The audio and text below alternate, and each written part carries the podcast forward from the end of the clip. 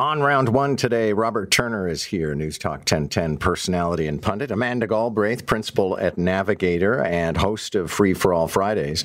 And Toronto City Councillor and Budget Chief Shelley Carroll is here. I don't want to relitigate the whole budget all over again, but yesterday was a busy, busy day.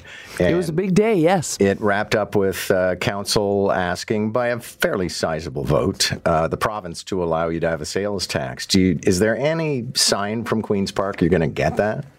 Well, they, they they keep saying that affordability is their issue, and, and we hope that that means we will have a conversation because affordability is the issue for the city as well. Um, the problem is uh, relying wholly on property tax, which has nothing to do with your income, isn't affordable in the long run. And this is about the long run, not the 2024 budget. It's about the next 20 years. So, what we've directed staff to do is to now begin the work because there's detailed work to do on all of the the revenue tools that we do have permission to do before we finally decide, but also to begin the advocacy and negotiation. It will be a negotiation with the province. And can you give us an impression of sort of the tenor of things and how they unfolded yesterday? I guess this council is kind of under a new mayor is kind of falling into place, and you begin to know who's going to vote for what, who's going to be trouble, who's who's changing their demeanor, whatever. well, yeah, it's uh, it really was put to the test yesterday. So there was a two thirds vote on a pretty big and controversial item, and so that's support for staff and and more importantly, support for Mayor Chow, who worked this uh, long term financial plan plan pretty hard. Some of her former candidates were either quiet or noisy. Uh, uh, Councillor Bradford uh, sort of positioned himself against it as if the rest of us aren't financially responsible, but in fact, most of the councillors who, who were in the two thirds majority also moved motions about financial responsibility. So, uh, I, you know, I think I think we have more in common than, than we have differences, and and uh, um, you know, he seemed to be looking for what is the difference, and and I will represent it, and uh, and then there were others who were just as they've always been in all their years in office, just plain nervous whenever something is controversial and complex to explain. Do you okay. do you think there's a hope that the province is going to say yes to a sales tax? Because if you do, you're the only one. Well, you know what? I, I think uh, uh, there are some reasonable people there. I have great admiration for, for Minister of Finance, uh, uh, Bethlenfalvy. And I think what they need to hear from us is what are the responsibility pieces?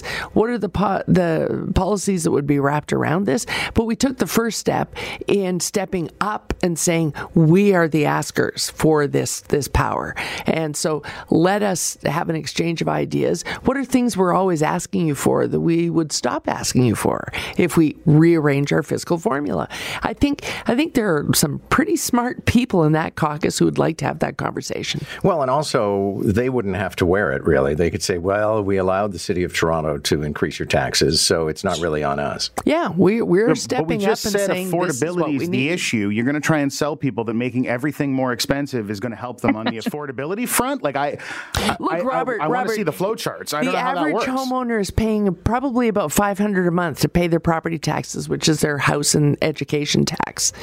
We're looking at if we continue to rely on that tool, but we continue to see the city's backlog grow and people moving into the city and all wanting services and intense services at that. We're seeing that 500 a month become a thousand a month over a few years' time.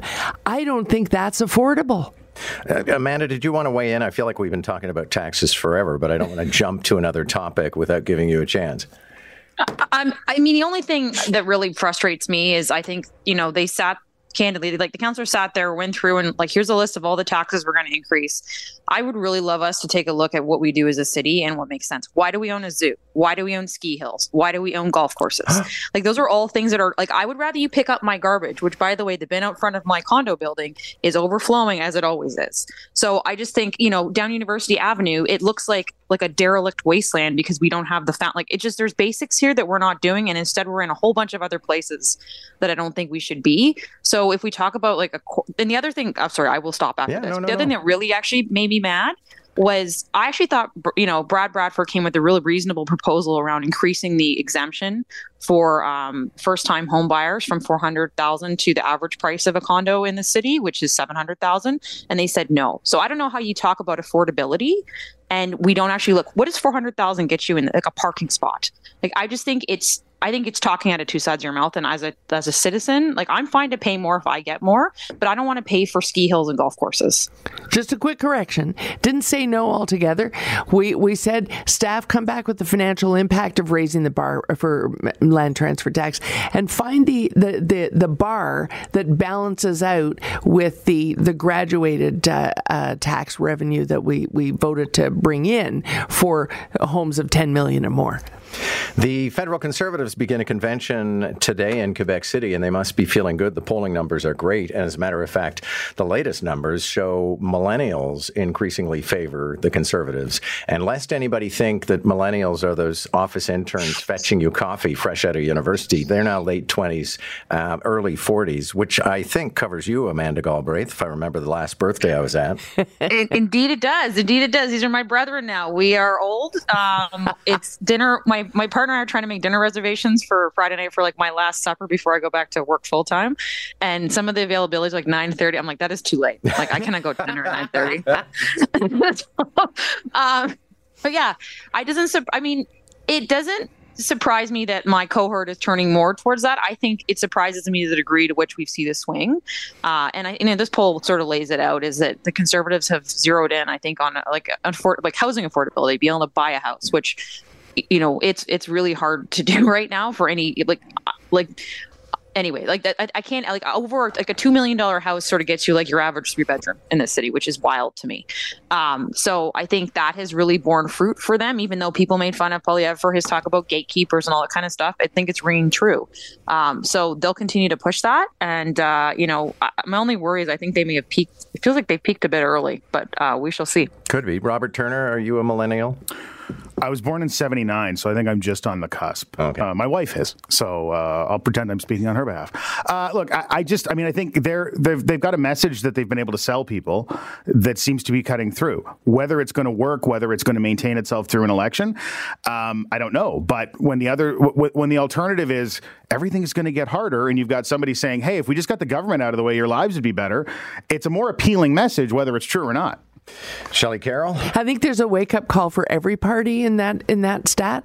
Um, my my daughter's a millennial and and uh, she's really struggling. You know, we talk about we moan about inflation, but she is very struggling with her, her three kids as a single mom, and um, she she is surrounded by political conversation. Obviously, my husband and I are always talking about this, and yet um, because she's so struggling, wake up call for all parties. She feels like her life's not changing enough with with any party. Um, so she tends to vote with. I think I'll send a message. I think I'll just vote for change. And so you, right now, the change would be to vote conservative. New York City has effectively banned Airbnb. The argument is that if you have a standalone condo that you rent out full time, then nobody can live in there. And in New York, there's about forty thousand of them. Uh, Robert Turner, I'll start with you on this one. Um, I like VRBO and Airbnb, but this new proposal that you would have to go to like a condo where somebody who lives there is in the next bedroom. No, thank you. Yes, yeah, so you'll go back to staying at a hotel and you'll free yes. up residential properties, which I think is the plan. I mean, yeah. you've got you've got people treating residential properties like they're commercial properties, um, and much like we did with Uber, everybody pretended, well, it's an app, so we have no idea how to regulate this. Well, okay, but what, the transaction's the same, so it it we let this get ahead of it. I, I, think everybody's just cracking down after the fact with regulation. Okay, is there a chance, Shelley Carroll, that you know we emulate things in other cities that we might ban Airbnb here? Well, I think we'll be looking very carefully at what happens with this because our own regulations are we're, we're we're not really doing that great with them, um, despite trying. We what we're we're doing is saying you can't turn a building into a hotel. You can't have 30 units and one person operating them. We're trying to limit the number of units you can register. But chasing down the units that aren't registered is a struggle. Airbnb always says, we're, we're cooperating, we're helping you know who our hosts are. But tracking, you know, how many names are they using and how many units do they really own? Because if you're if you're taking out four floors of a of a condo and, and just renting them all out, that's a hotel at that point and you're not paying commercial property tax. That's that's a fairness issue. And back to the model we were talking about, Amanda Galbraith, the idea of staying in a stranger's house like it's a really tiny bed and breakfast is my vision of hell. Yeah, no, I will not be. I don't like even when I rent Airbnbs, I always look for the whole home. Like I'm not interested in being your weird roommate for two days. So yeah, um, like, nope. no, thank you. I don't need to see you in your underwear getting coffee in the morning. So um, I think it'll be hotels for me in New York whenever I can uh, afford to go back there. Uh, TIFF begins today, which always launches a bit of an argument about why do we have to turn our city upside down for a bunch of celebrities who are here for 24 hours. Um, but at the same time, and Amanda, I'll start with you because you've coordinated a few events in your lifetime. Um, almost none of the stars are coming this time. So, wow, we're left with watching movies. I, I guess we are, but I mean, there's also there's a big business element to the festival, right? Where people come, they purchase movies, they meet with each other. I've got friends in the in the industry who are not stars, uh, just hardworking folk, and uh, they all come to town um, from various parts of the country in the U.S. Um, so, I mean, I'm a TIFF fan. Like, I will be going to the event tonight. I try and go to a couple movies every year. Um, I think it just uh, it brings a lot of energy to the city, which I think is wonderful. Um, it's also these kind of festivals are what big cities do. So if we want to be a big city, this is what we. I, I do agree with you, though. I do find the um, the street closure to be just unambitious uh, as far as what it could be if they're going to. If I don't like, I'm if you're going to close down a major streetcar line, I just think it should be a bit more than what it is. Yeah. Did we have to close King this time, Shelley Carroll? Uh, honestly, I don't even know. Isn't that uh, uh, odd? Uh, there, has been so little talk about it in the in the halls of uh, a city hall because people are sort of downplaying it. I see, kind of see it though as a return to its roots. I just walked by the lineup downstairs from the yeah. station here at uh, the Scotia Theatre, which steals and, away another lane of traffic. I might add. Yeah, yeah, but you know, no pain, no gain. But you know what? It, it, it's a return to the the roots of TIFF. Our our claim to fame was this was the People's Film Festival. It was actually about seeing the movies, which is a little different than Cannes. And uh, and and so to see people, stars or no stars, lined up at seven in the morning for a movie that's not going to start till nine thirty, and and pouring over their programs. That that's the beginnings of TIFF so many years ago. So okay. it's kind of neat. And Robert Turner, I know that you hang outside the Ritz waiting for Naomi Watts all the time. yeah, yeah, I got an autograph book I got to get completed. Uh, look, I mean, this is gonna uh, if if it's good for business, great. Stop closing streets and changing rules just because famous people come here. Like the fact we move bar hours and stuff always irks me. It's like I don't understand why we're only allowed to have certain things happen when the rich and famous come to town, but. I, you know, I don't want to be a curmudgeon about it. So, you know, enjoy the movies. And for gosh sake, settle with these actors.